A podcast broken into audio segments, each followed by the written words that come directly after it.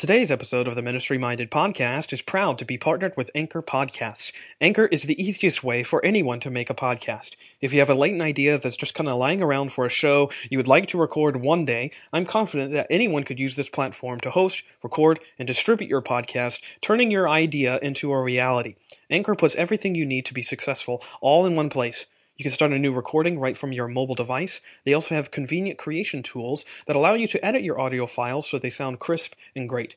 Anchor also distributes your podcast for you, letting listeners find your show almost everywhere, including Spotify, Anchor Podcasts, Google Podcasts, and several others. And best of all, it's free. There are no hosting fees or monthly subscriptions or minimum listener counts, just an easy to use platform to get your podcast out there at no cost to you. Download the Anchor app or go to anchor.fm today to get started.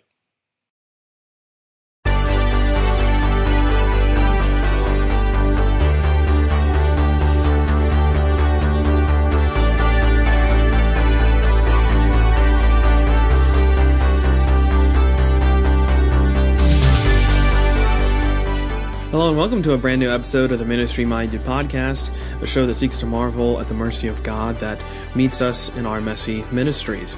I'm, of course, your host, Brad Gray. I serve as the senior pastor of Stonington Baptist Church in Paxinos, Pennsylvania. And uh, I am so thrilled to be sharing this episode with you today. It's an episode I've been trying to get together for a little bit.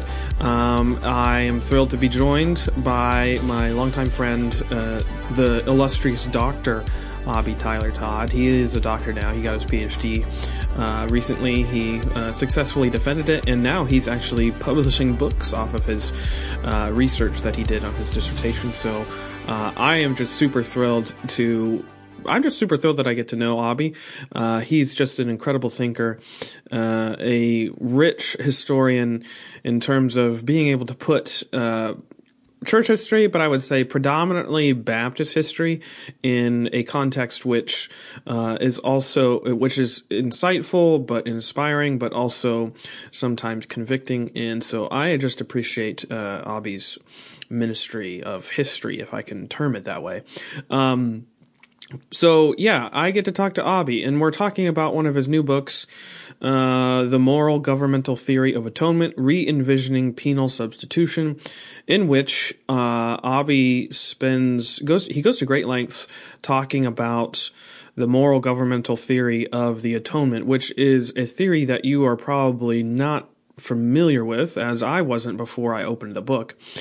Uh, yet there are a lot of Christian church figures, I should say, that adhere to this particular uh, view that you would be very familiar with, and uh, um, you would probably be surprised that they hold to that particular view. But when Obbie explains it, it kind of makes sense. Um, it uh, at least it makes sense in terms of what was happening um, in the United States during the uh, the particular uh, decades that this particular view was popular and uh, he puts it into a context which allows for a re-examining. See what what I love about this book, and I'm just going to kind of spoil uh, my thoughts and feelings on it, uh, mainly because my I reviewed it on Wednesday, so you can read my review. So you already know that I love the book. But um, what I love is not necessarily um, that he's reintroducing this doctrine to uh, the world, so to speak, but more so he's using this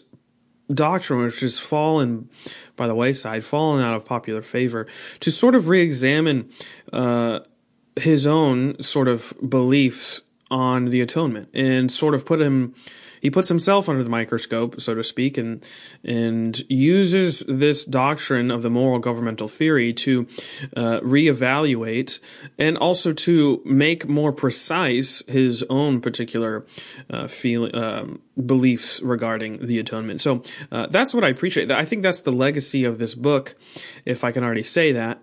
I know it just released, but uh, I think that's what it does, and I think that's what Obbie intends to do, is to just get uh, the reader's mind working in terms of thinking critically um, about you know the doctrine that he's reporting on, but also the doctrine that you might hold dear. Um, in terms of what you believe about what Christ did on the cross. So uh, I think it's a helpful book in a number of ways. And we go into that. We talk about a bunch of other stuff. It's, it was just really good to talk with with Obbie and catch up with him he took over a new church uh, last year. He was called to a church in uh, Southern Illinois, and so I'm just really uh, I'm just thankful to know Obbie, and I'm I'm thankful that we've uh, been able to make um, uh, make a lasting uh, friendship. He's a dear brother in ministry, and so I'm glad we could just shoot the breeze and uh, catch up and you know talk about uh, the gospel, which is what we love to talk about. So, anyways, enjoy this conversation. Uh, well, before we get there, let's uh, just hear a word from today's sponsor, and then we'll get into get into the show. Do you like coffee? I know that you do, and that's why I want to tell you about Fresh Roasted Coffee. Fresh Roasted is a locally owned and operated coffee house right here in central Pennsylvania that is committed to providing the highest quality coffee on earth. They do so by sourcing only the freshest coffee beans and by using the most eco-friendly roasting technology in the world. Fresh Roasted's USDA certified organic coffee beans ensure that your coffee is consistently regulated at each stage of the production process and completely free of GMOs and harmful synthetic substances. Fresh Roasted Coffee roasts their beans per order with immediate packaging and shipping directly to your door, meaning that you get to experience fresh coffee at its peak drinkability. That's what I like. I was introduced to fresh roasted coffee soon after moving to central Pennsylvania, and I'm so happy I was because I think it's literally the best coffee out there. Their Blackbeard's Revenge blend is out of this world good. Whether you use a regular drip coffee maker or a pour over or a French press, however you get your coffee fix, make it fresh roasted. Go to the link in the notes for this show and use the offer code GRACE10 at checkout. That's offer code GRACE10 at checkout to get a discount on your next order.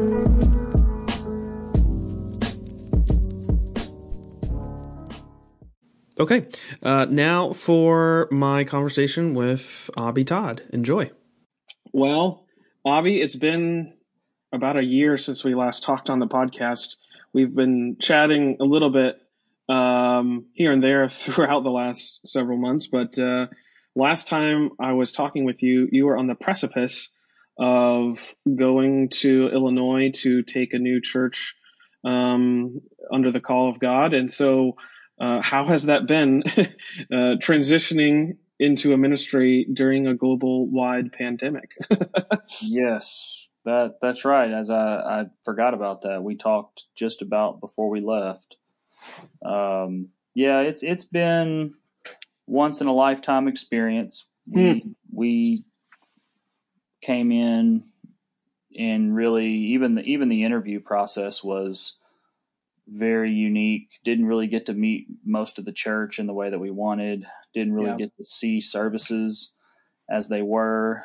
But I'll tell you the the the pandemic it's it's I got to be careful to phrase this the right way. It's it's a completely regrettable, completely unfortunate, and would never wish it um, upon us again, and would never uh, think that it was you know obviously people have borne the brunt of it in different ways. That said, there has been a silver lining and and hmm in the church and especially in ours. Hmm. Um, I would say that of all the COVID horror stories that we hear, I would say that Third Baptist Church, um, we we we've experienced some of God's grace through it. Um, not because it wasn't hard, but because our I was brought in called called by God to third, um, and and really sought by uh, a, a, group of men at this church for the you know for the real express purpose of reforming the church. Hmm. And so it, it is a it is a pure revitalization effort here at Third. Um, it you know, and that's not to say we're not keeping a lot of the good things this church has done um, you know, we're not just reforming everything and changing everything. However, COVID provided an opportunity for us to kind of press pause and to really re examine basically all of our ministries here at Third, Mm. um, and uh, and really just to kind of take things slowly. Um, I kind of compare it to like I don't know if you're too old to remember Saved by the Bell episodes. Um, Zach Morris used to press pause, and everybody would everyone would freeze, and then he Oh, would yeah. he would explain something.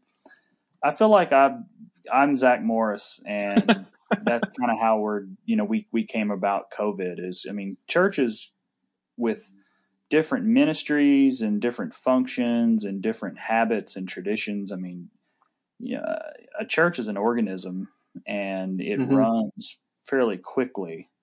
And a lot of us don't realize just how difficult that can be for a new pastor to come in and you know Mm. you know try to come in with the same energy and relationships and that kind of thing. And, and that's just not possible most of the time. Well covid really was the silver lining with covid was i got to kind of instead of putting on my administration hat first i got to really put on my relational hat even though it was inhibited a lot of times by you know maybe not being able to visit people at the hospital maybe not being able to go over people's houses i really was able to kind of put more of a an emphasis on you know convening leaders talking about the long term getting of, on the same page being of one mind Yeah. Um, and uh, so that's one way that god has really blessed our church is uh, we were able to push reset on a few things and and then come out gradually as we were kind of emerging from covid. And i think that the, the lord did that on purpose at least for our church.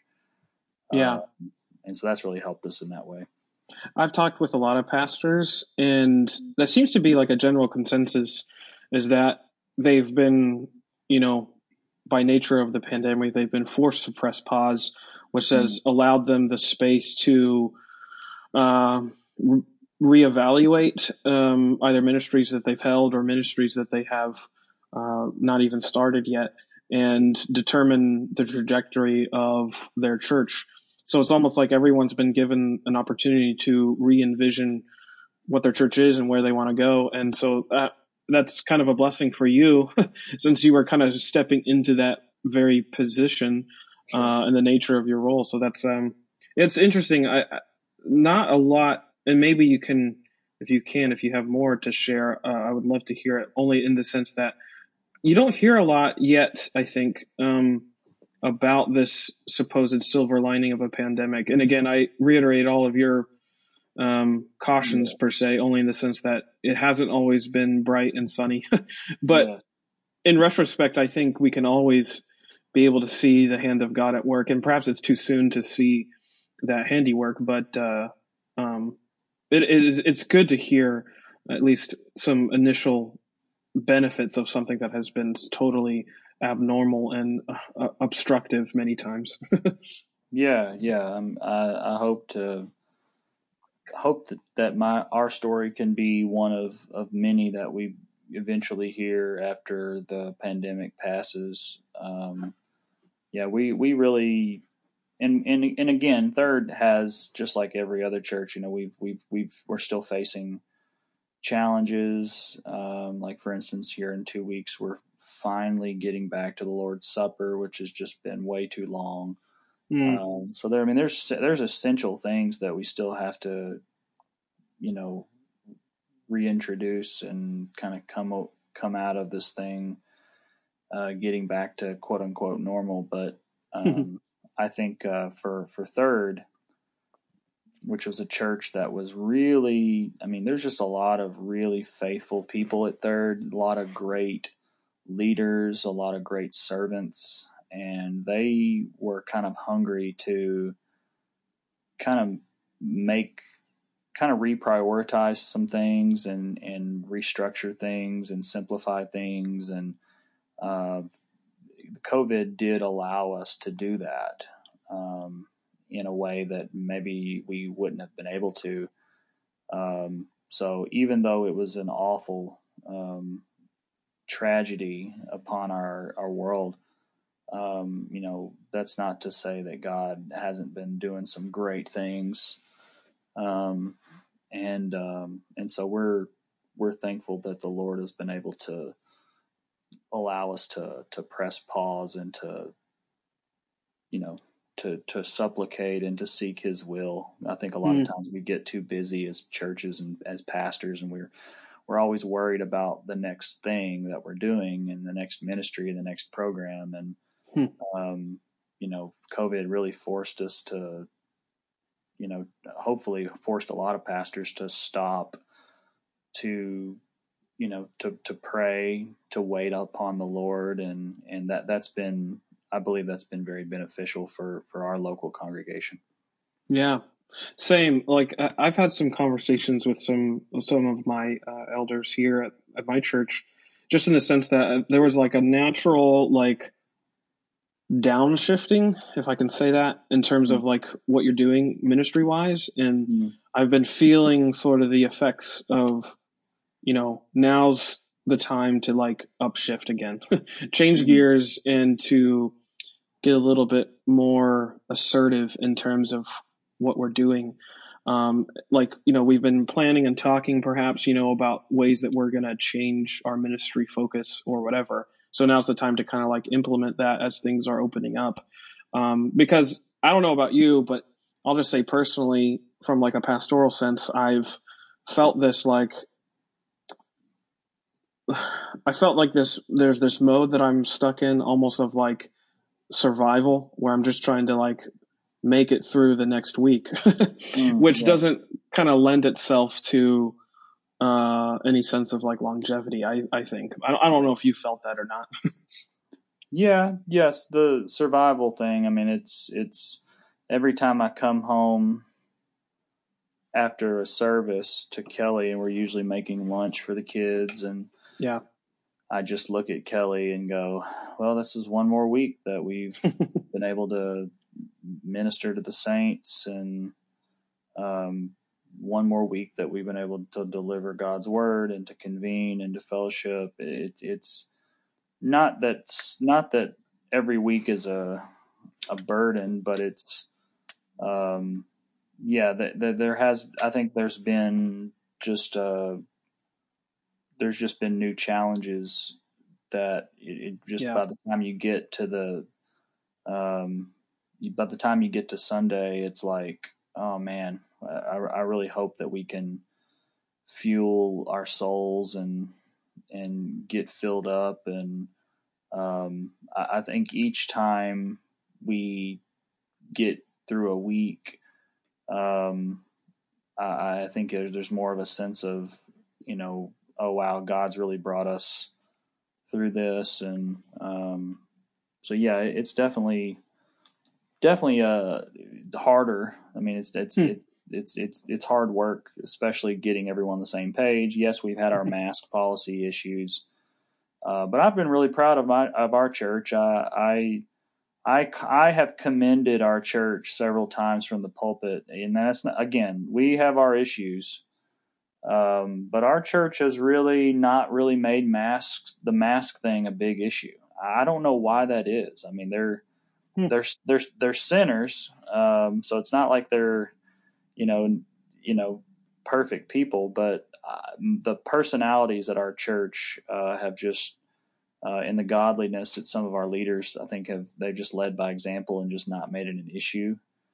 um, so I've been thankful for that. Uh, I think our primary issues have been just about um, kind of restructuring. We've had some people, you know, just some leaders either transition into other roles or step down, and um, and I think our, our primary issues have been about leadership, um, hmm. where where people are called to be, uh, how to how to how to kind of facilitate, you know, discerning where people are called and things like that. Um, so ours, ours, um, again, uh, most of our issues I think weren't COVID related, really.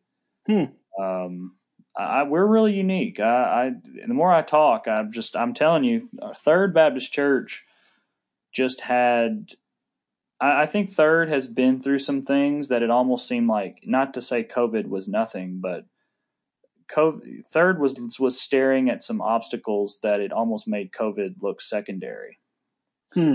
Um, and um, and so I think uh, our people have really responded to COVID in a good way, uh, and our people are really, you know, um, just we're just in the midst of some big transitions, and I think next to that, COVID really didn't seem as daunting. Um, and and again, I just think that's just the nature of church revitalization. Yeah. I guess now, I guess I guess the one way yeah. I should uh, one way I should say it is if I had come if I had come to a church that was like at like peak peak attendance and had like record membership and I was following a pastor who was like a legend and then we had COVID. Oh my goodness gracious. I think that would have been completely different. um, and that's nothing, that's not to make light of my predecessor or what the church was in, but the church was just at a, Third Baptist Church was at a crossroads, mm. um, like a lot of churches are. And, um, and so I think one way or another, this church was going to have to kind of press pause and make some really big decisions. And I think COVID just allowed that to happen. Hmm. Yeah, I think that's a good way to to view it, especially as you've engaged in a revitalization. Um, now, a lot of people probably have like differing opinions on what that means. What does what does revitalization mean to you? And that, that's a, like a stupid question, but like, what does it mean to you? But also, how have you like implemented that definition into your context in terms of like how am I revitalizing this storied church uh, into where we think we need it, we want it to go, or where the Lord wants us to be, if that makes sense. Yeah. Um, well, I think one of the one of the first things in church revitalization is your relationship to your leaders uh, leadership development. Um, you know, as Baptists, we often think that you know if it's you know it's it's got to be the people first or the grassroots, you know. Um, but you know the the church will go as the leaders go. Hmm. Mm-hmm. Um, and a church with great leaders is usually a thriving, healthy church. Um, not necessarily so, but um, I, I, think uh, church revitalization has really been, uh, at least in our context, has been about really getting to know leaders, um, getting to you know hear from them, getting to hear their heart. Um, you know everything from setting a vision, setting a direction. Uh, here at Third, we I've just constantly pounded into our people three ideas. We're going to get simple together and healthy simple together and healthy that's they mm-hmm. i always pound those three concepts into them uh, and so they know you know they know by now if i'm if i make a decision one thing i told i tell them all the time is you're not going to you're not going to agree with every decision that i make but you will know why i made it um, and i think mm. you're not in a, in a, in a church you're not owed having you know getting your way every time but you are at least owed an explanation uh, and I can always assure my people that they, if they have questions, that they are they they there's a that we're going to foster an atmosphere where they feel free to ask their questions and to see and to have them answered. Um, and so, you know, we've we've changed personnel since we've been here. Um, probably not going to get into that. Um, but you know, I've had to make some very hard decisions and try to change the culture here. Um, you know, we, we we're just, we're gonna we're gonna be people of God's word. We're gonna yet let our yes mean yes and our no mean no, and we're gonna we're gonna be people of integrity, and we're gonna hold each other accountable, and we're gonna encourage one another, and we're gonna we're gonna try to practice the law of God. Um, we're gonna give grace um, but we're going to have a high standard for our leaders. And if you can't be, if you can't hold yourself to that, uh, then you shouldn't be a leader. Um, and I think that's that's been probably. I mean, obviously there are many facets to church revitalization, but in our context, it's been about who are the people who are called to shepherd the flock, who are our teachers, who are our servants, um, who has a who has a passion to step up and and lead in this way. Um, so it's been about identifying leaders, getting to know leaders, um, loving them, letting them know where we're going, why we're making the decisions we're making, and um, and so that's just a little piece of it, I guess. Leadership development. Yeah, and I would imagine that that's both easy and hard at the same time. Easy, yeah. well, maybe not easy, but like you're at least afforded this opportunity to to do that in a way that makes sense. Only because, as as we've been talking about, this this natural pause on everything kind of enables you to do that a little bit easier, I think, than if everything was just churning and, uh, and everything was just operating at you know business as usual, so to speak. Sure. Um, now, maybe that's like the pastoral side, but maybe, and I'll, I'll put you on the spot a little bit. What have you learned, maybe like personally, through these months as not just like as you know covid was starting and then as you've transitioned into this new uh, place of ministry like have you seen anything in your in yourself or like in your own sort of like preaching ministry that has been uh, more prominent per se or or anything like that that you've kind of like noticed um, throughout these months or so um i think i've been more I think I've been more dedicated to trying to do everything by the scriptures. Hmm. I know that's I know it's very generic, but um, you just if you're gonna if you're gonna preach expositionally and hammer home the the supremacy and the priority of God's word, then you have to be careful to try to make all of your decisions biblically, and that includes, you know, for instance, we've we've had to we've you know I've had to have church discipline conversations where you know we have to make sure we have two or three witnesses we have to make sure we give people grace and we give people a second chance um, we have to make sure that um, you know we have to make sure that our you know we're that i'm not just making my decisions um, autocratically um, that I have to I seek counsel.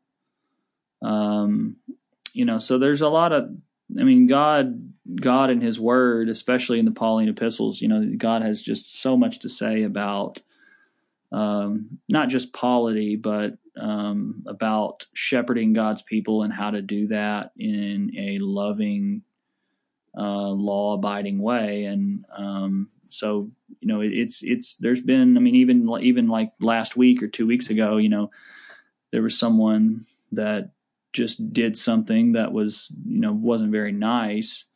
Um, and we just had to make sure that you know the way that we addressed that issue was in love and that it wasn't just between me and that individual that you know we brought in you know a, a, second party so that we you know so that there could be two or three witnesses um, so I, I, think there's I just think there's um, and, and, and we're making decisions right now about you know transitioning uh, we've got a you know um, a worship minister vacancy, and so we're going to have to.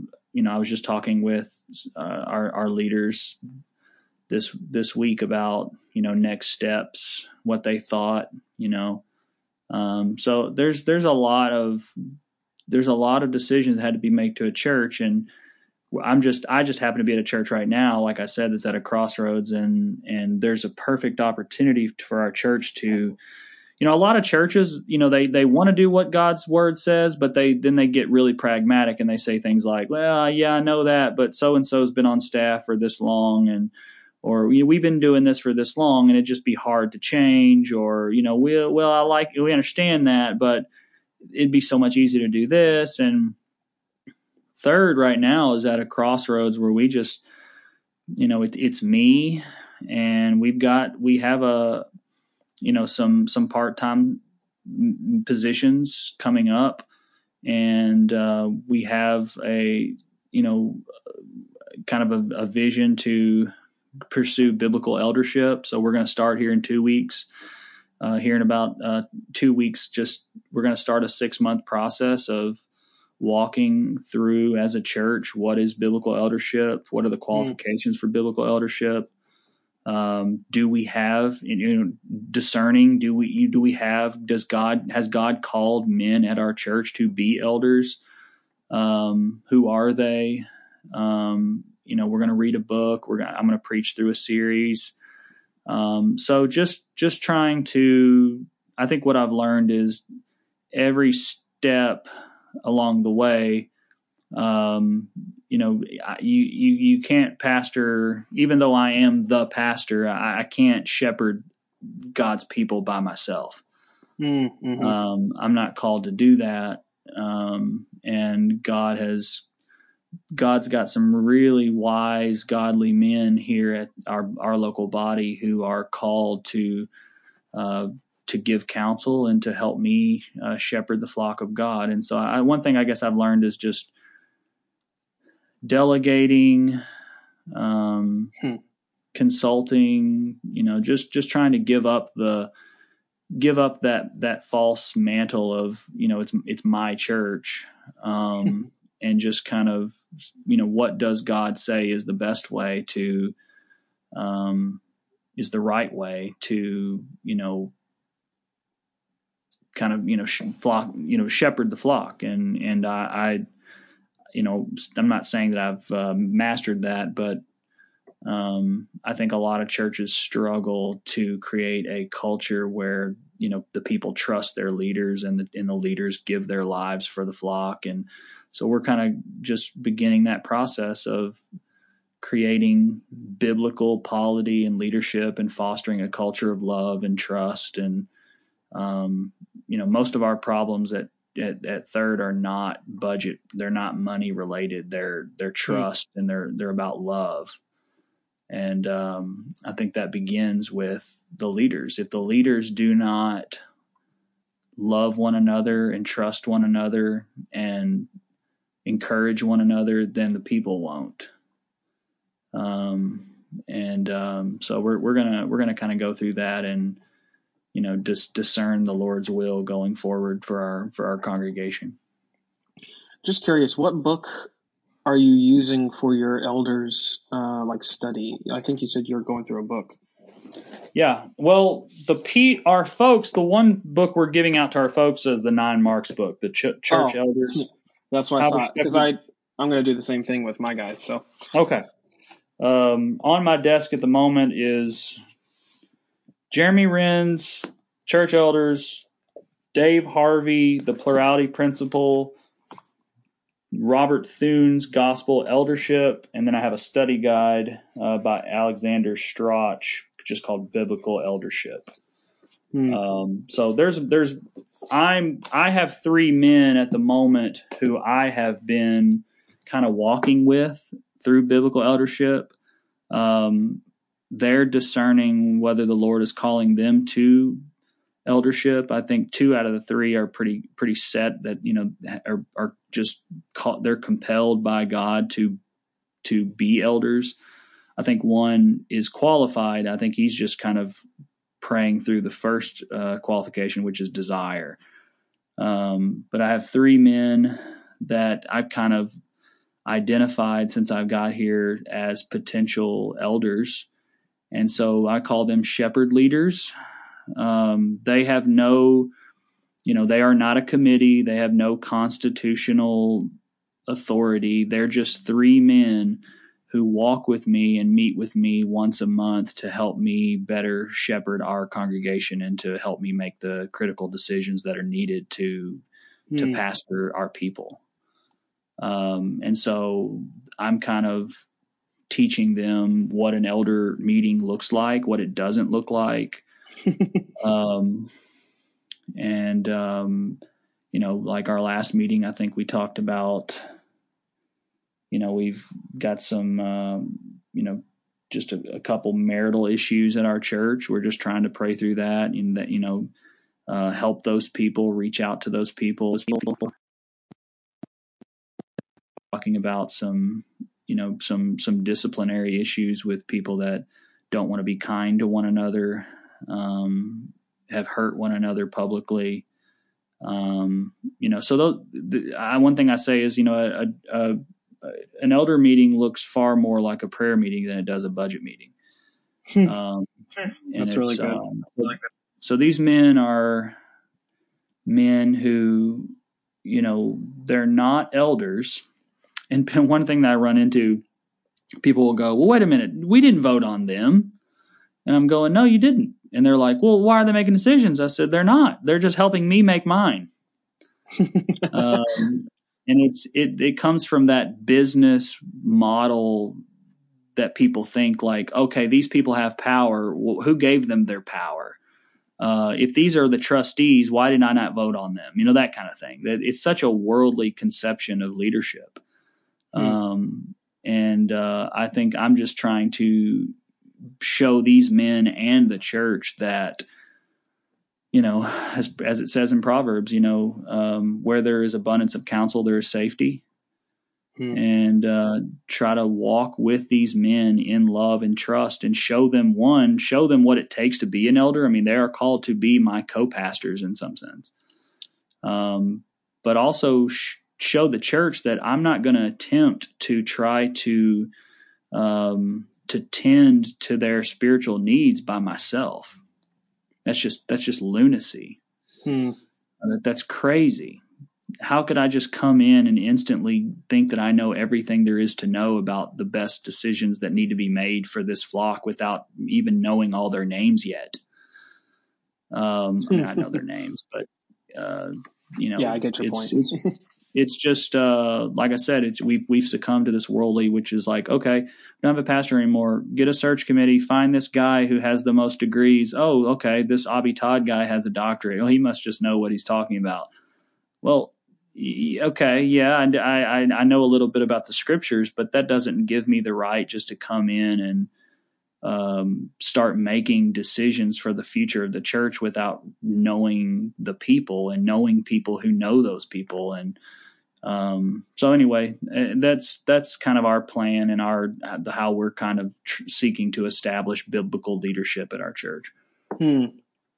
The one thing though that struck me, even though it's sort of simple, is just what you said at the beginning, which was just, just that you're emphasizing scriptures, which again to some people might sound so basic, but um, to me, it's the thing that I've tried to bring to bear in every single way. it, it, what I mean by that specifically is that, like, for me, the thing that I've learned through, you know, I don't mean to make this sound so quaint. Like the thing I've learned through COVID, but the thing I've learned or or sought out is just how the pandemic has been like almost like a crucible for do you really believe in the sovereignty of God?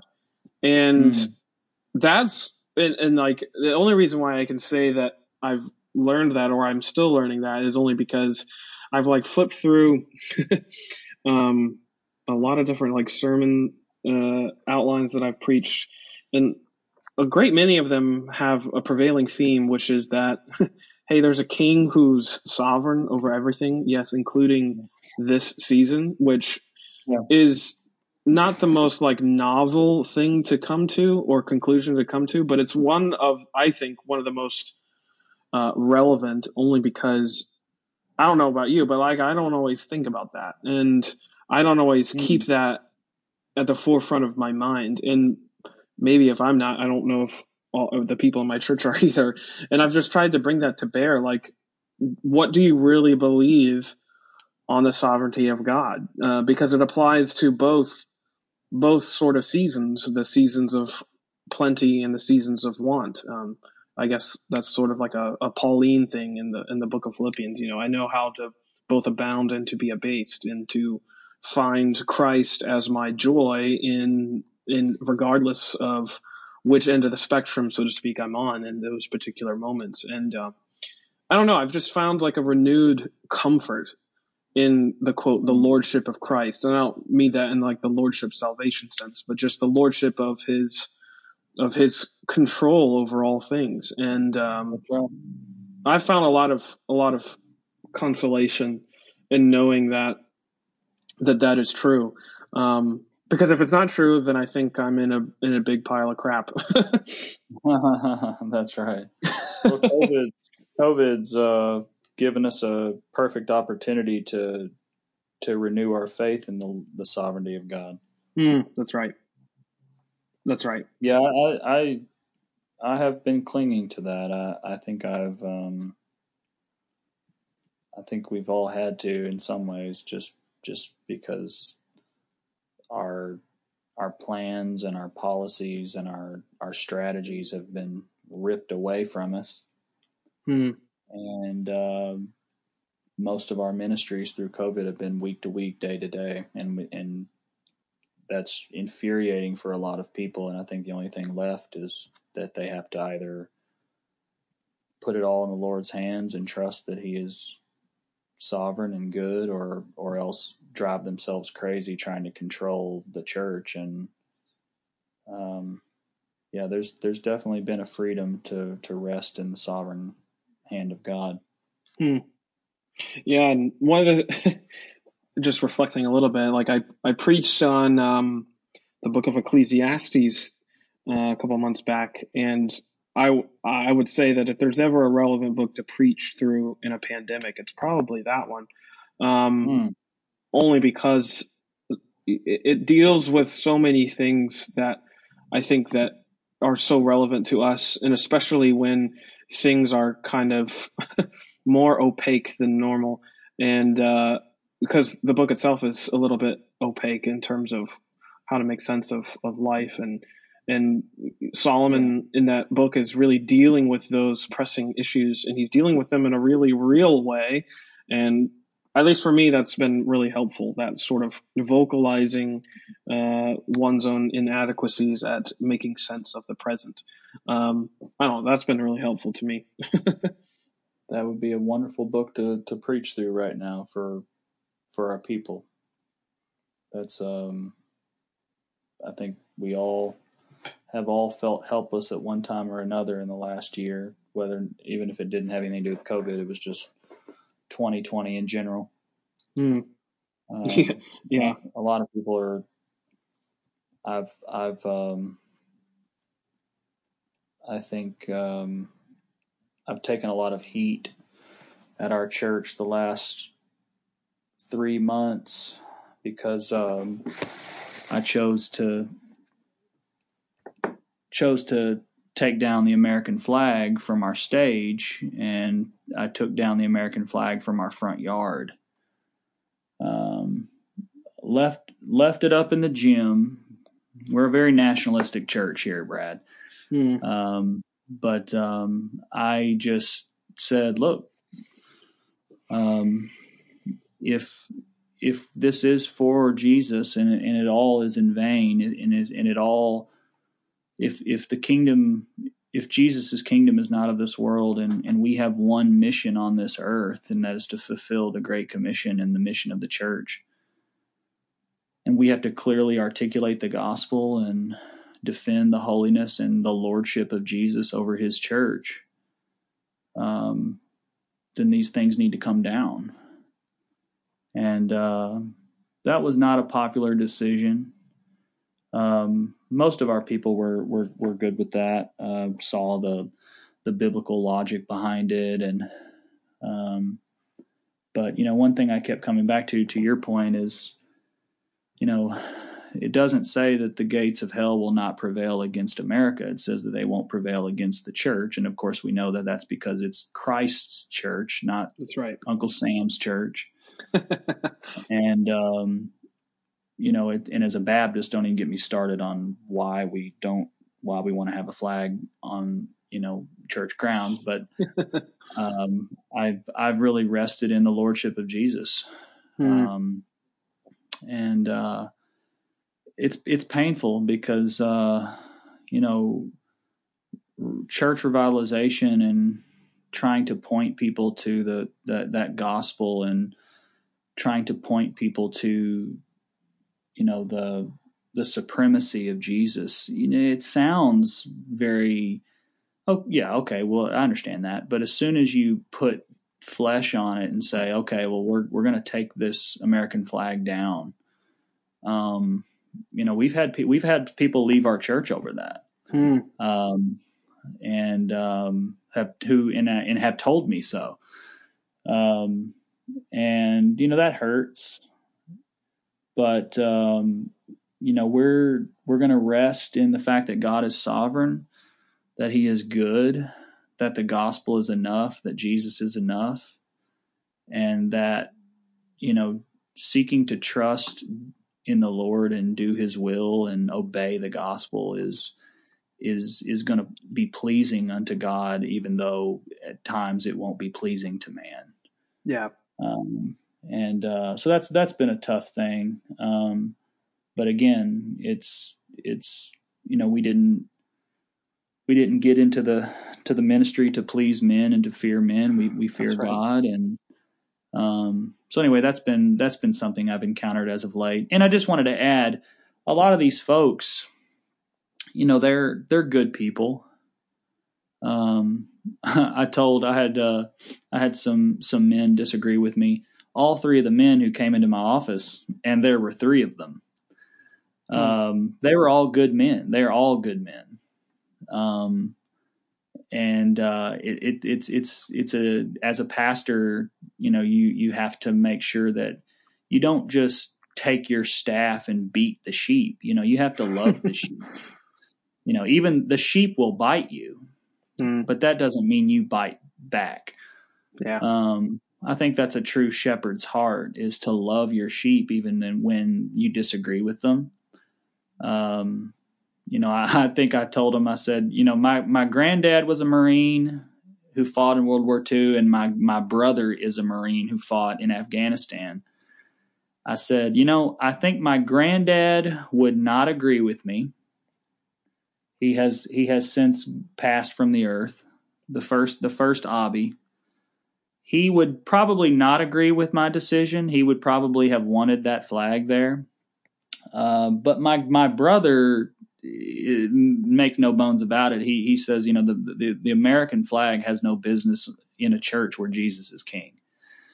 Um, and it, it it just gets down to it. It reminds me that you know there's just a lot of as pastors, I think we have to walk a very fine line between showing appreciation for the things that people have done for this country and for the, the religious liberty that we enjoy.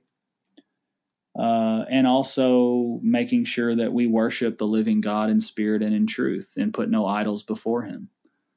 Um, and that's hard to do. Um, and I'm not saying that I've done it perfectly, but I have I have sought to do that since I have been here. Hmm. Well, I, I, think that's a really good point to make, only because I I haven't taken down a flag per se, but I've tried to articulate in you know a number of ways just the fact that the mixing, you know, if if politics and Christianity were a cocktail, it would be the like the worst tasting cocktail ever. Um, and I think it's if I'm allowed to carry the metaphor even further, it's a cocktail that's served to us, I think, by you know the the prince of the power of the air. It's it's not one that comes, I think, from uh, from Christ. It's definitely something that we have intermingled uh, on our own in terms of trying to figure out, you know, who we're going to be aligned with. And I say that because I think it's a really relevant conversation to have. This idea that we recognize the lordship of Christ is one of those things that I think prevails in terms of uh, the very resonant conversation of who's the church's authority, and, and you take that for what you will in terms of you know governmental overreach or what have you. And I think that's something that's really resonant in terms of our current day. And it's not to say that we are dismissing uh, you know the nation in which we worship, but it's also recognizing that there's a truer, better, better kingdom of which we are a part of already right mm-hmm. now. Um, mm-hmm. Like that's a ra- reality that you know it's not consummated, but it is true and it is real. Um, I think that's what Paul was talking about again back in that letter of Philippians. You know, we let your conversation be as it becometh the gospel. Um, I think that's what he was getting at.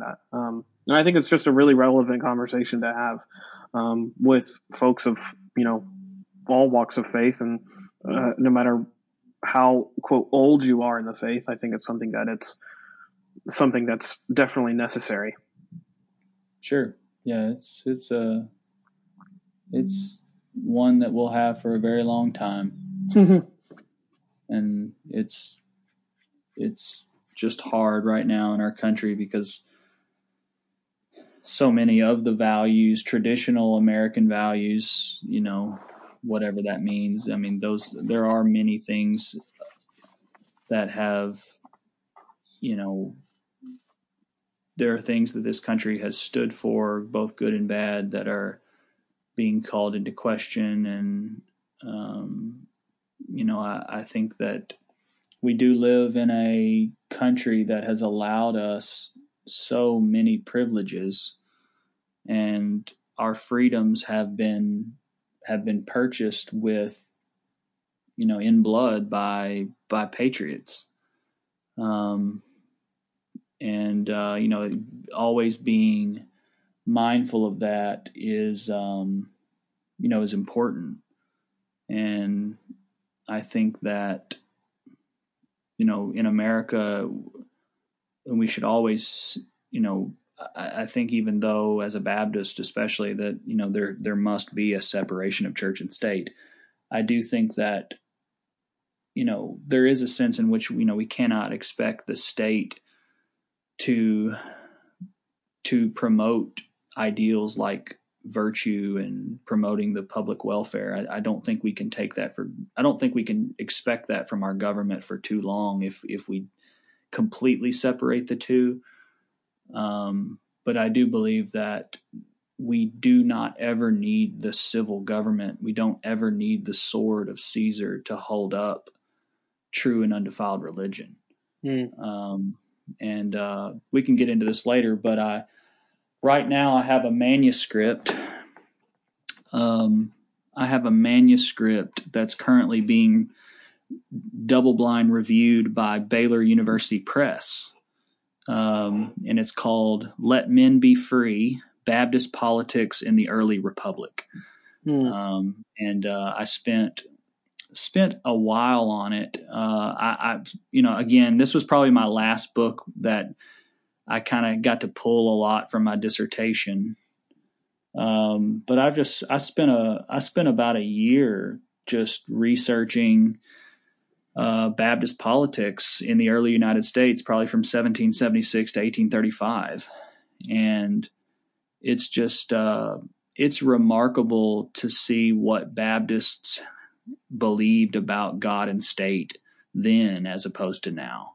Hmm. Um, and uh, I'll tell you what, Baptists would have been rolling in their graves uh, to see us uh, wave the Star Spangled Banner in a church. I'll tell you that. Um, it, it's it is a different time though, and and and people and governments change. Um, but it, I, I I embarked upon the research because I I kind of wanted to get back and research about how Baptists were persecuted and mm. how you know we we take religious liberty for granted, but you know, the state of Massachusetts didn't get rid of its state church until 1833. Hmm. Um, a lot of people don't really remember that, but um, but anyway, it's just uh, I, I I do believe that there must be a place for religion in the public square, um, so long as we always remember that the kingdom of Jesus is not of this world. Um, and that regardless of whoever our president is or whoever our Caesar is sitting on his throne, that God is sovereign and the, and the gates of hell will not prevail against the church ever.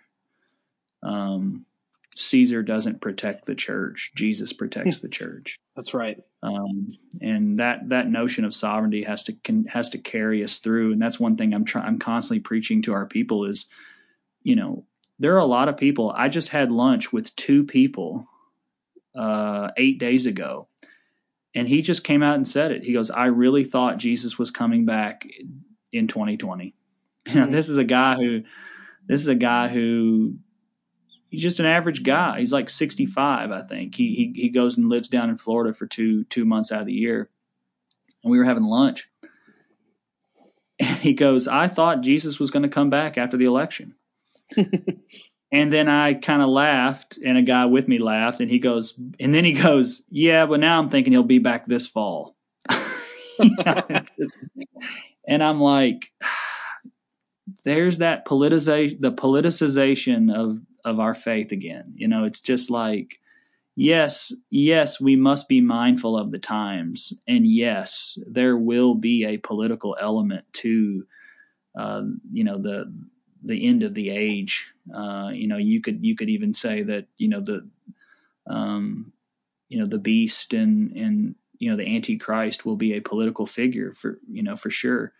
Um, but I just when I hear that, I just think we are so unduly influenced by the spirit of the age. We're just so unduly influenced thinking that you know what if we think that Jesus would have come back after this election, I mean my goodness, what would the Christians in 1945 we think that we think Joe Biden is so bad. I mean, just imagine being a Christian and seeing what Mussolini was doing in Rome, what Adolf Hitler was doing in Germany, what the Red Army from the North was doing in Russia, adding that all up and thinking to yourself, I mean, if I was a Christian in 1945, I'd have thought Jesus was coming back.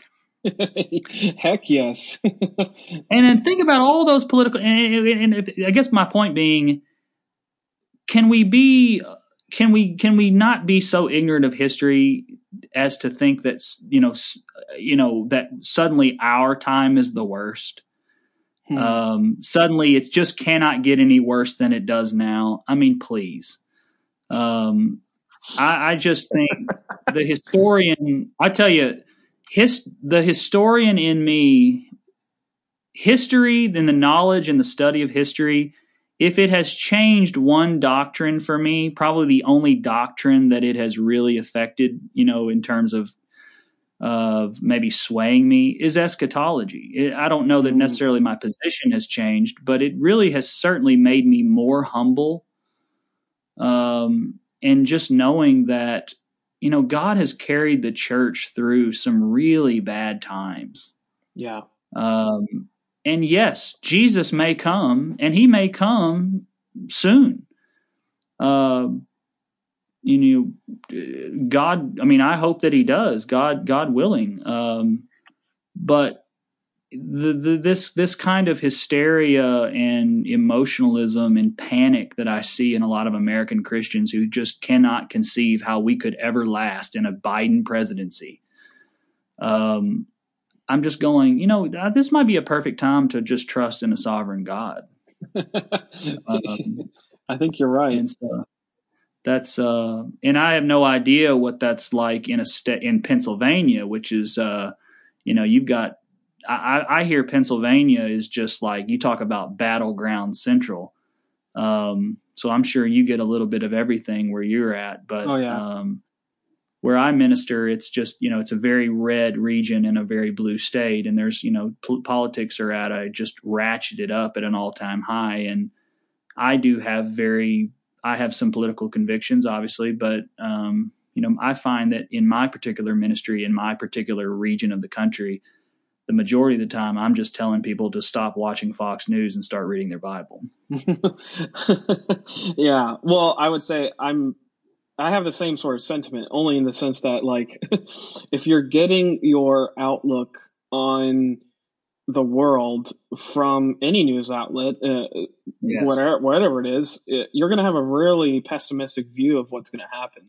Um, if you're getting it from those headline news sources, and uh, I've been championing to to my folks the same sort of message. Uh, more than double the amount of time you watch the news you should spend in the Word, because you're going to have a greatly affected outlook on on not just the present but the future as well. And I would say that, man, you're like speaking directly to what I've been pondering a lot. Um, only in the sense that I think we've talked about this before, but maybe maybe not. I don't know. But like I, I, I think we have like a sensationalized view of our present moment in history and what it means and how to go about understanding our moment in history. And we view, yeah. like you said, like this is the worst it's ever been. And I know a lot of people who would have, they would take a no small amount of umbrage with that uh, assertion, and yeah. and they would say like, uh, "You guys are are kidding me, right?" And um, and it's not too, it's not that it's not that ancient. I, am not I'm not talking about you know the supposed worst year of history, which was like what like 500 something, and I, am not talking about that. I'm I'm talking about just the fact that um, there's been other moments, not just in church history but global history, that things have felt worse, and um, I don't know what that is. Is it? I don't know what why. I don't know if that's just something that's unique to quote our generation um, or if it's just something that's unique to humanity itself. Uh, I'm not sure, but it, it is to me fascinating as a greatly lesser historian than than you are to just notice we have a really pitiful view of history if if we're freaking out about the end of the world if uh, in in due of course of these events again not to say that Jesus can't come back he says in Acts that he can come back at any time, but you're not going to know the hour of the day. Um, That's right. no, you're, you're I've had the man. same sort of thinking. So yes, and you're right. Any news outlet, any news outlet. I mean, I'm I'm I don't want to pick on Fox News. I, I, I any news outlet to me is um, has to be tempered with with uh, scriptural truth and um, just a, a, a, you know a scrutinizing eye. Um, yeah, I, I, I just think um, you know I, too see things that are happening in our world and in our in our nation that are troubling. I mean, I you can't deny that. Um, you can't see what's happening right now with this this kind of redefinition of manhood and womanhood and um, you know just some of the some of the elements politically you know but i mean even then one we have this notion as americans that to think that if you know what's happening to our country what's happening to the west is just is just kind of by extension happening to everyone else on the globe hmm.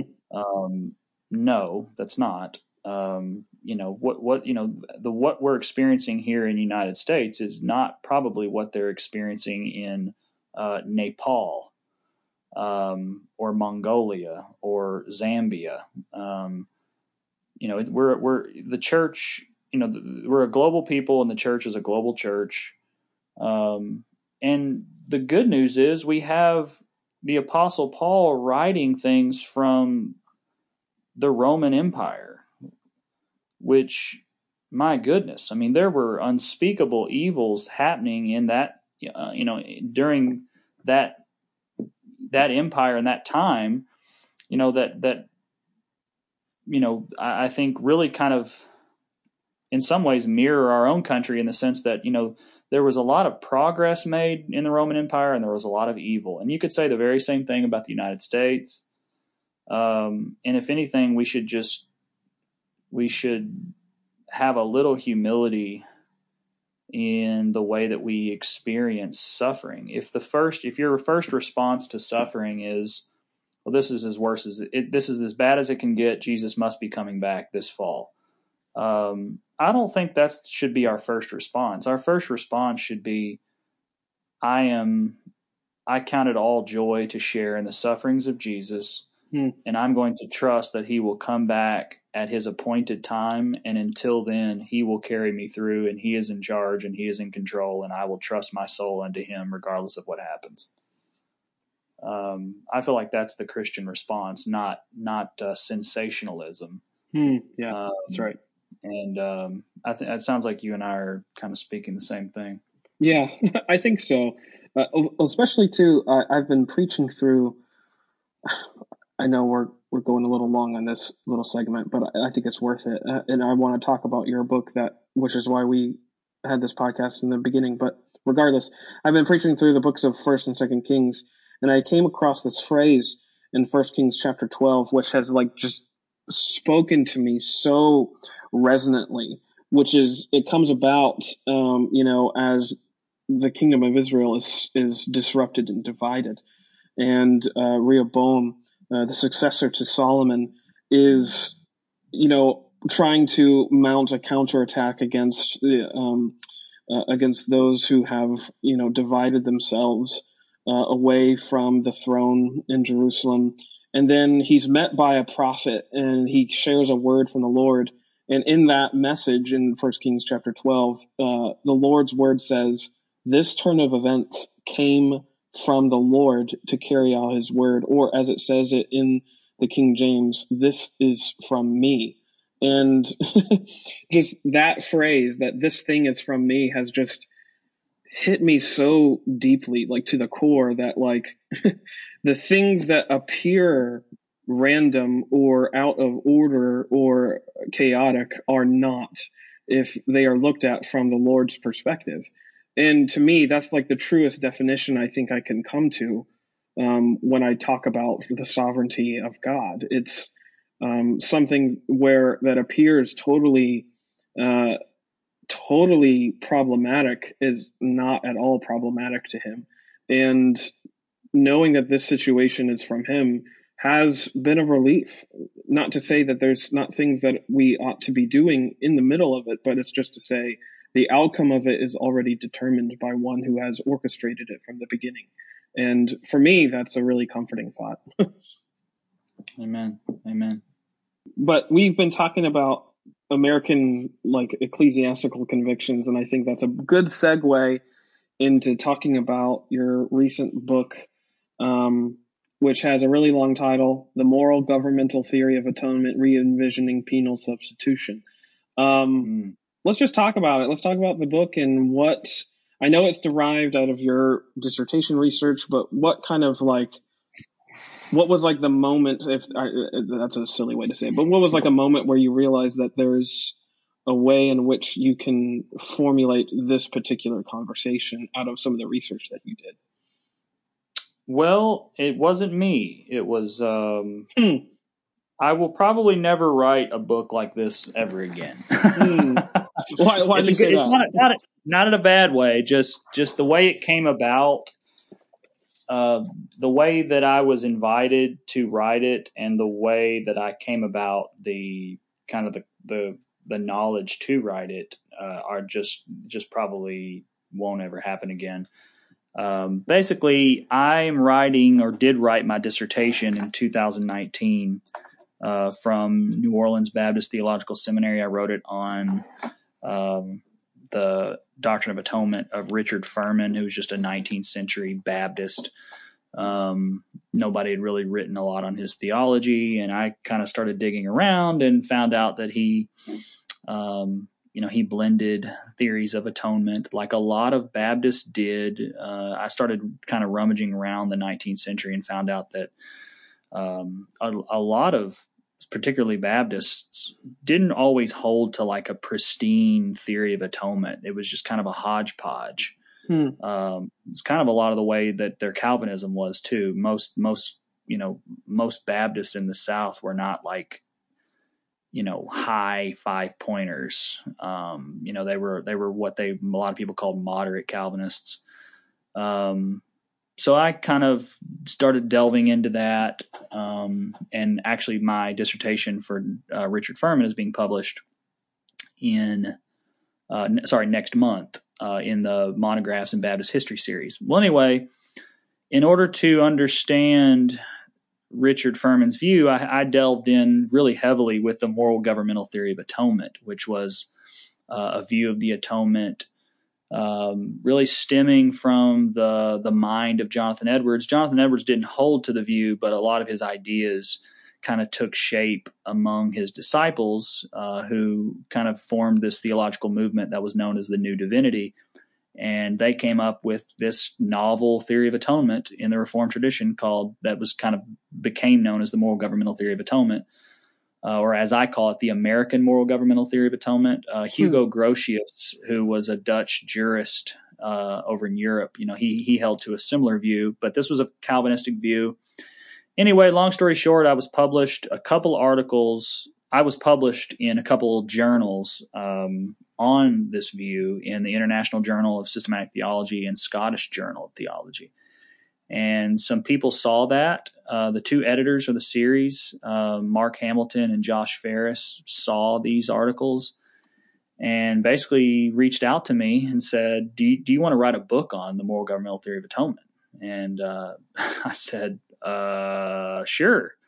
Uh, I, I never really thought about writing a book on the moral governmental theory of atonement, um, but you know, no one had ever really written a book on the view itself from a systematic view, from a systematic perspective.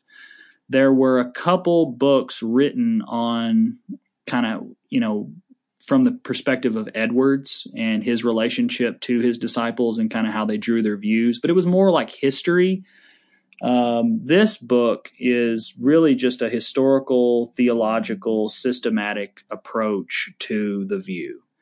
Uh, I wrote this book as that you know they asked me to write a book on the the theory of atonement, and uh, I wrote this book kind of as a as an introduction to the view. If anyone ever wants to understand what you know, you know thousands and thousands of of uh, you know evangelicals in American history between 1750 and 1850.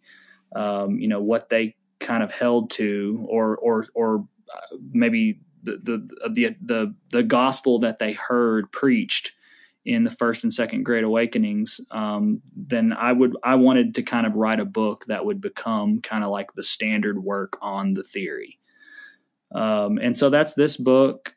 And um, I just basically tried to get into the new divinity mind mm. and just try to not so much um, just deconstruct and critique the view. I wanted to, if I wanted to present a book that could adequately present why these people, so many people, held to a view of the atonement in the Reformed tradition that was not the traditional version of penal substitution. yeah.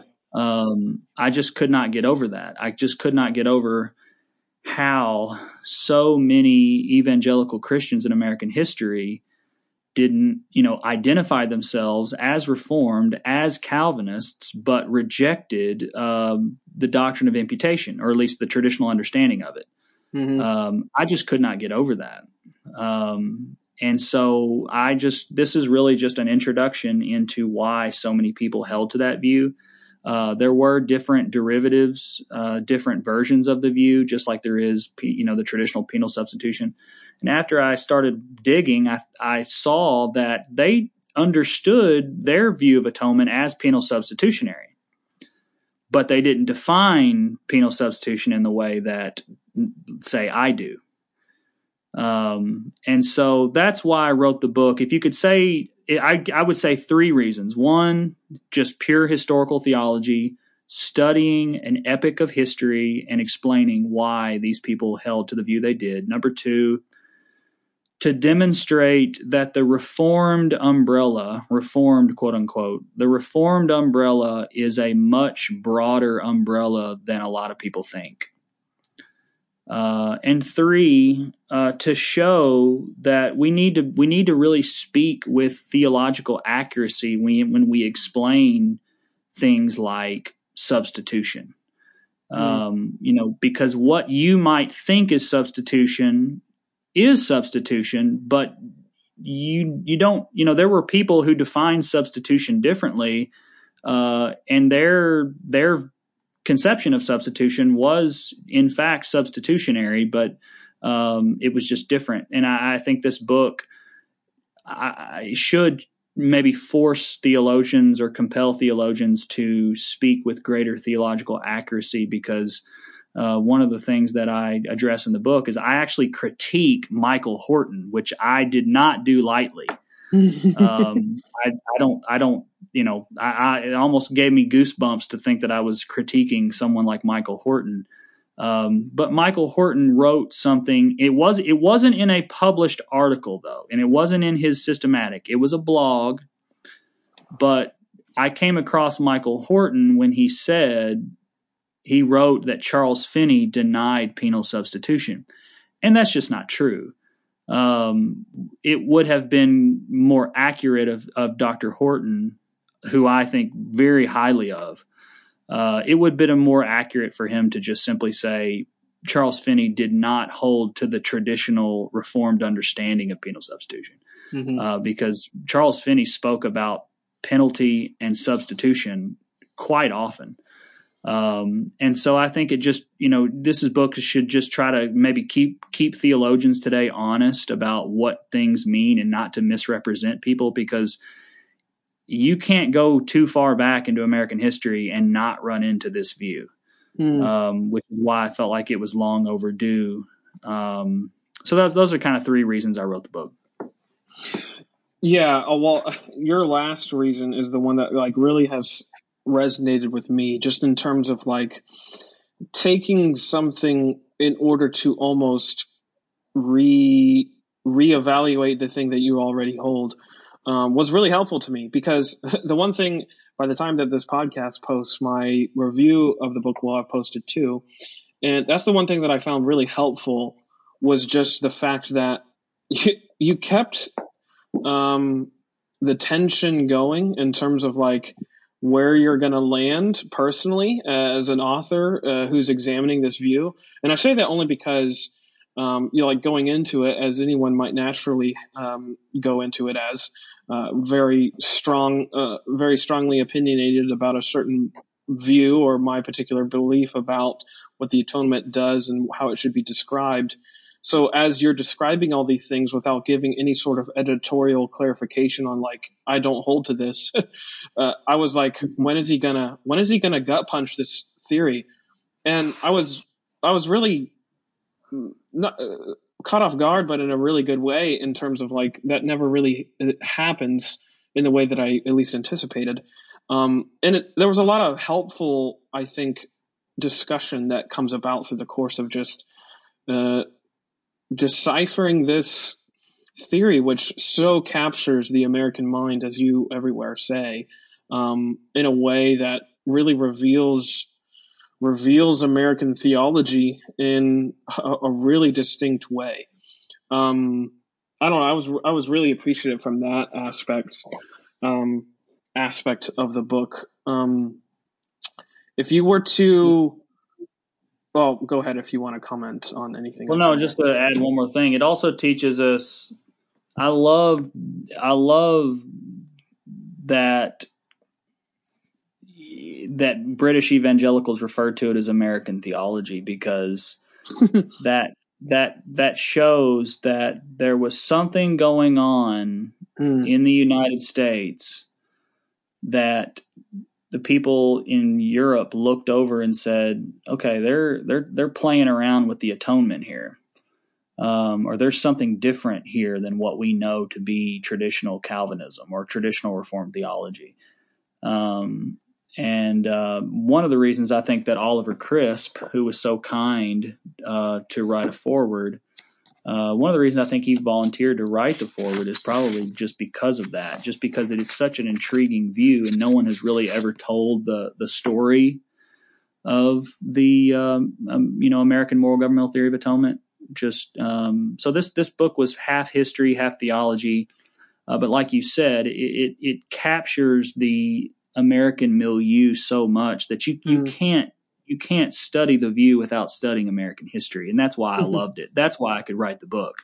Yeah, um, it's it's so it's it's such a ref, it's it's a reflection and a response to it's a reflection of and a response to um, America between 1750 and 1850 and the in the, the the political, the social, economic, and theological changes that are occurring during that time. Hmm.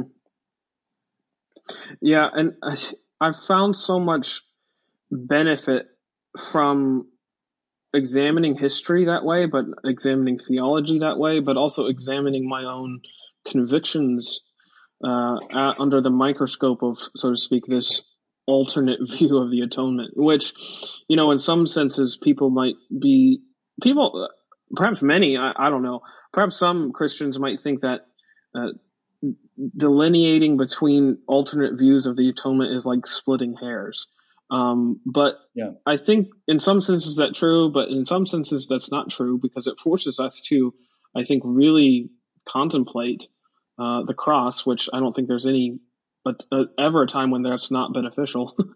um, but I think it also helps us really capture um, exactly what God was doing uh, when Christ was when God in the flesh was being crucified. Um, I don't know. That's a really helpful thing to contemplate. I, I would believe.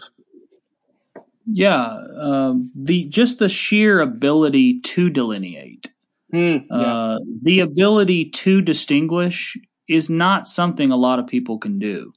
Mm. And I'll tell you this: um, even though I reject moral governmental theory of atonement, as as everyone who is living does, um, I think, and by the way, I think they're. If I had to kind of say, I would probably say their doctrine of imputation is probably the the most mm-hmm. um, heterodox. The one that that's their doctrine of their doctrine of imputation is why I took on the book because yeah. I just could not see how someone.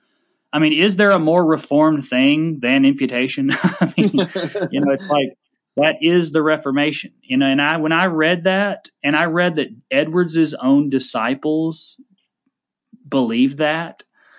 Uh, I just was so intrigued, which is why I which is why I will say, um, even though Edwards will kind of go down as the most. I mean, he's just he has no he has no um, peer in in American religious history in terms of just shaping um, the theology of the age but I will say the Princetonians, because their confessionalism, because their because their Calvinism was more rigid and more defined confessionally and less dependent upon just ideas and things, I think that they were able to deliver and hand down and pass down a more orthodox Calvinism than Edwards's disciples were. Hmm. Um, so I would say Edwards gets the last laugh in terms of being able to write works that are still profound and applicable to the church. But in terms of passing down an Orthodox tradition, uh, I think that one goes to Charles Hodge and B.B. Hmm. Warfield and those guys because they were able, you know, Edwards was a thinker. Edwards was a philosopher and a theologian. You know, Hodge wanted nothing to do with that. Hodge was like, I ain't trying to do anything that's new. I'm trying to just, you know, I'm trying to deliver the faith once delivered to the saints. Um, and, and Edwards was too, but but Edwards's Edwards's uh, attempt to kind of you know meet the enlightenment on its own terms, so to speak, I think he I think his disciples were still trying to do what Edwards did, but they just weren't as committed to Doherty Calvinism, and it and it ultimately they ended up kind of producing a, a theory of an atonement that was pretty pretty heterodox. Hmm. Um, and so I, I think there's you know, it, it's just an interesting little caveat of history, uh, and this affects Southern Baptist history. I mean, the very first president of the Southern Baptist Convention held to this view. Yep. Um, which is ironic because the Southern Baptist Convention now you have to, you know, the Southern Baptist Convention has condemned any view but penal substitution. um, or sorry, restate that they've condemned anyone who rejects or um, they've re- they've rejected any rejection of penal substitution. Hmm. Mm-hmm. Um, so it's ironic because you know when you when you hear the resolution to uh, uphold penal substitution and and I think the wording in that resolution years ago was you know any view um, that denies penal substitution is you know you know is concerning or dangerous or however it was written you know, you, then you have to go, well, what do you do with William B. Johnson? Because, you know, he did, William B. Johnson did hold to penal substitution, but he didn't believe in the same penal substitution you did. Um, so it's, it's just interesting how history works. Um, but, you know, it, it's, it's important to understand that if you can make those distinctions, like, you know, I've benefited in my preaching because now I, I'm I really can speak with greater biblical and theological accuracy because now I've had to study what substitution is. I you know I, I put a I put a greater emphasis on dying in someone's place. I put a greater emphasis on you know reckoning Christ's righteousness to our account um, you know, so so I, I would say that if someone says, "What's the point? Why should you even delineate?" Well, if you can, yes, I understand. I would I would agree that you shouldn't get caught up in the historical theological weeds at the at the sake at the at the cost of the simple gospel. But I would say that if you can understand what these men were going back and forth about, then you can you can you can preach to your congregation with with more theological precision mm-hmm. um, and really emphasize you know some of the some of the jewels and the gems of the gospel that are that are meant to be you know relished by Christians today. Yeah, definitely. Um, your note of contention was my was the same that I had as a Baptist who's been greatly influenced by Luther. it, it, there was no surprise that the doctrine of imputation would be the one that would come down to where everything kind of fell apart for me in terms of at least the, the moral governmental theory, I suppose. Um, but I really appreciated your insights into that. And again, as you just said, like what it does for the modern theologian is enable them, or at least it should, it ought to encourage them to be that much more precise with uh, what they say, but the things that they say, the things that we emphasize, as you said, uh, the the ideas that there's a payment made on someone's behalf and uh, those sorts of things. Because that was the other thing too that I was so shocked by was this idea uh, that they metaphorized, if I can say that, the ideas of payment and ransom um, yes. in the scriptures, which was um, was just interesting to me that they would try that they that they tried to do that in terms of it all to me it almost like castrated the work of Christ if you tried to make it like a metaphor. um, and in fact, yeah. when you ask the question I forget which page it's on, but you asked this question, I think, in relating to that conversation, how real is imputed righteousness? And I even put a little note um, beside that that just said, it's as real as Christ's blood hitting the ground beneath Golgotha's cross. and Amen. for me, that was, it was just like, Amen. there's no, there's no like question for me, in, at least in the, in my mind. yeah, I, I just there's obviously uh, there are things I critique in the book. Like I, I think my my most poignant critique is like like you said the metaphorizing of the language. Um, I do think, for instance, you know that we should be careful to not completely monetize the atonement. Yeah. Um, but you just can't get around the language of Scripture. Yeah. Um, if if if they if if God didn't intend to compare the atonement to a debt, then He wouldn't have used that term. That's right. um, you know, and, and so you, you just, I mean, ransom, debt. I mean, you just you can't, you know, the uh, the wages of sin. You know, it's just that they they could not. Their hermeneutic was not consistent. You, they just they had to go over a mountain of uh, of language that Scripture uses. Uh, that was one of I think that was probably my my most overt critique. Um, but I, I, you know, I, I don't. I think the the fact that they the fact that their atonement didn't actually reconcile. Um, it was I think it was what I called it a non-saving atonement. Hmm. Um, you know that that that one's that one's just kind of irreconcilable. Um, no pun intended. Um, I just think you're, you know, you just can't. I just the fact that they don't believe that it doesn't seem like Jesus Christ's death actually saves anyone. It's it's faith that saves, and I guess that's true. But it just, I don't know. I, I, I the, the the version of the penal substitutionary atonement that I uphold, Christ's death actually secures yeah salvation. Yeah. Um, it's and, I, and so I, that that one's probably my the big critique. But the biggest is is imputation. They Mhm. they just that that that that ultimately dooms the the theory because you're un, you're not only undermining the very basis of reform theology, but you're you're really if Christ's righteousness is not really ours.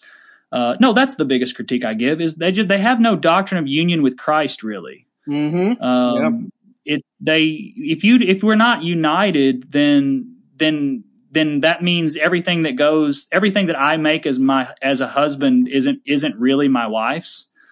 Um, you know, if you if you take a real robust doctrine of union with Christ, then His righteousness must be ours, and His reward must be ours. Yep. Um, yes, it's not ours per se, but isn't that just the beauty, the irony of the gospel? Hmm. Um, it's it's not ours, but it is. Yeah. Um, it's Christ's righteousness, but it's ours by faith. Yep. Um, and and so these were men. They, I mean, I think I even quoted Sydney Ahlstrom says these were some of the most brilliant thinkers in American religious history, and they understood these things. Um, their whole goal was to emphasize faith. Um, they were revivalists, but but ultimately, I think the most the the biggest critique I have of the New Divinity is, and I think I covered this in chapters in chapter two, is they're they're speaking against the Arminians, they're speaking against the Socinians, they're speaking against the Universalists, Hmm. um, and they're trying to package Calvinism in a way that distances itself from all of these heresies or these uh, these false teachings. You just can't do that. So, you know, I guess another way of saying it is, it, sooner or later, you just got to let Scripture stand on its own, regardless if somebody who believes something that's wrong, and you just have to trust that Scripture doesn't always need to be packaged. I, sometimes I think they were just they were too concerned with kind of remodeling Calvinism for the age of reason, and I think they, you know, at times you just kind of wonder, you know, did they really think maybe that Scripture could really just stand on its own? Um, I, I think they gave too much to the Enlightenment and tried to do too much to the atonement without really just kind of standing in and, and letting it stand on its own, like like Edwards did. Oh yeah, definitely. And I think at the risk of sounding too reductionist, another thing that I noted was just like it appeared to me that their entire construct was a byproduct of fearing what grace might do and not letting grace just do its thing in the life of a believer, which I Yeah. think gets at to which gets to the heart of what you were also talking about with like the union of Christ. That's that's the heart to me, as we've talked about before in podcasts previous. Like that's the heart of the Reformation. It's the recovery of the doctrine of assurance by union with Christ, and what that means Yeah. is that you are saved on account of His work, not your own, and that includes faith. Um, uh, that was something that was very apparent in, in Luther's uh, working, and not just Luther, but Luther predominantly through the course of the Reformation. Like that, that's what he was everywhere asserting. Um, that it's a work that you know comes alien to you, um, and and that's something that I think is that, again that was something that I just noticed throughout the work, and I think again, uh, no, that yeah, that was not reductionistic to say. That was very very the way you said it was very very apt. Hmm. Well, it's it, I think it goes back to the this like almost neo-nomian sort of sentiment that we're we're so afraid of what grace might do because it is this unwieldy, powerful thing that we don't have a grasp on, so to speak. Um, dare I say, uh, it looks a little bit reckless, um, if I can use that word. um, only to say that we we fear what it might do, so we try to put all these provisos on it to make sure it does what we want it to do. And then when we do that, we are castrating grace um, by making it something we are the arbiters of. And um, anyways, that's just, that's kind of the thoughts that I was having as I was reading. yes, yes, it was um, responsibility. They were so fixated yeah. on responsibility that they they couldn't. You know, I think they they seem to forget at times that you know just being being possessing the the righteousness of Christ and having un, you know having grace doesn't necessarily turn everyone into an antinomian. yeah, um, that's right. It's um you know, but it's it's it, it's ironic because they they're still four point Calvinists. Hmm. Um, they really then I think I think I get that when I talk in the in the ninth chapter about the legacy of um,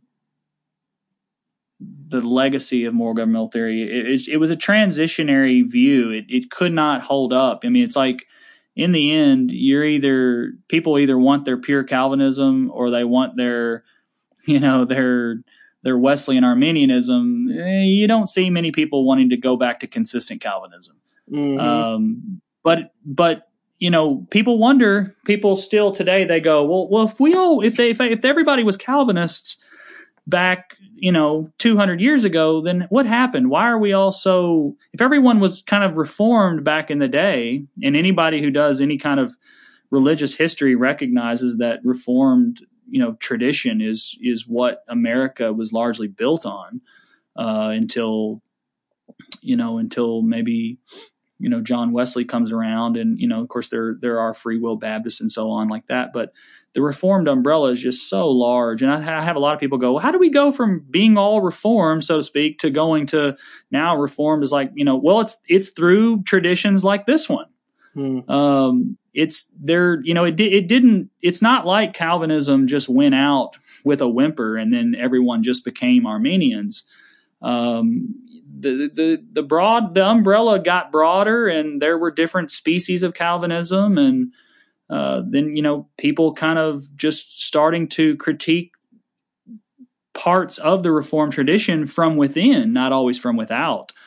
Um, and so I think I think that's something historically to learn from the tradition, but ultimately I also tried to bring out some of the redeeming parts of the tradition. I think that um, even though I affirm retributive and distributive justice, I think they were on to something with public justice. I think one of the most admirable things they ever did, uh, they they the new divinity did not place um, God's justice and God's goodness in opposite theological corners, and I love that. Mm-hmm. Um, I think a lot, too many people do. I think people, you know, I mean, you and I both know people who could probably God is so just and so much about, you know, satisfying wrath that they forget to preach love. Um, you know, and today we have a lot of people who talk about God as love, but they don't want to talk about justice. I mean, the the new divinity were really, really conscious of really emphasizing both, but not feeling like God was schizophrenic, where he had to choose one day whether he was going to be just or or good. He was just just and good. Um, and I think that was admirable. Um, their their fixation on God's glory and His public witness Uh, one thing I will say this right now in historiography and in American religious studies, Edwards is is not you know everybody's favorite right now because of you know the just with his view on slavery you know he did he did give his approval to slavery. He owned one slave. He he did condemn the international slave trade but he he did not condemn domestic slavery. Uh, but just one of those ironies of history that his his uh, disciples who were lesser in terms of theological brilliance and lesser in terms of orthodoxy um, you know, his disciples became some of the most outspoken abolitionists for their time. Um, so I, it, it's it's just one of those ironies of history that while Edwards goes down as giving us, you know, some of these treatises that we still read to this day, um, you know, it's his it's his disciples who have really kind of faded from our historical mind, who were also kind of you know, and, and who maybe fell away from orthodoxy, you know, they were also engaged in some noble enterprises themselves. Um, and I think that this book was just a reintroduction to these group of men known as the New Divinity. And mm. uh, I hope that a lot of people will at least know who they were, learn from their mistakes, uh, try to emulate some of their strengths, um, and understand that you know, if we are to, if we are called to um, theologize and and and defend Scripture and present it clearly, then we should we should be able to distinguish our conception of of uh, penal substitution from from some of the other versions that have existed in American religious history, including the moral governmental theory of atonement. Yeah, yeah, definitely. And um, I think that's a good summation of the book. I was I was really moved by it. I was really encouraged by it, just in that sense of reexamination, I suppose, through everything. And uh, I encourage everyone to go uh, pick it up. You can find it in the link in the notes to this show. Uh, so definitely pick up yourself a copy.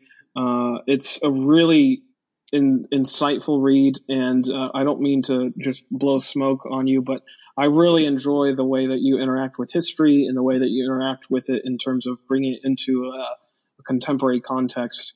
Uh, you know, sometimes guys who interact with historical citations and writings, it can get a little bit uh, heavy and uh, laborious. Uh, I would say this book is never a laborious read, and uh, that's probably the most the the most surprising thing I can say about it.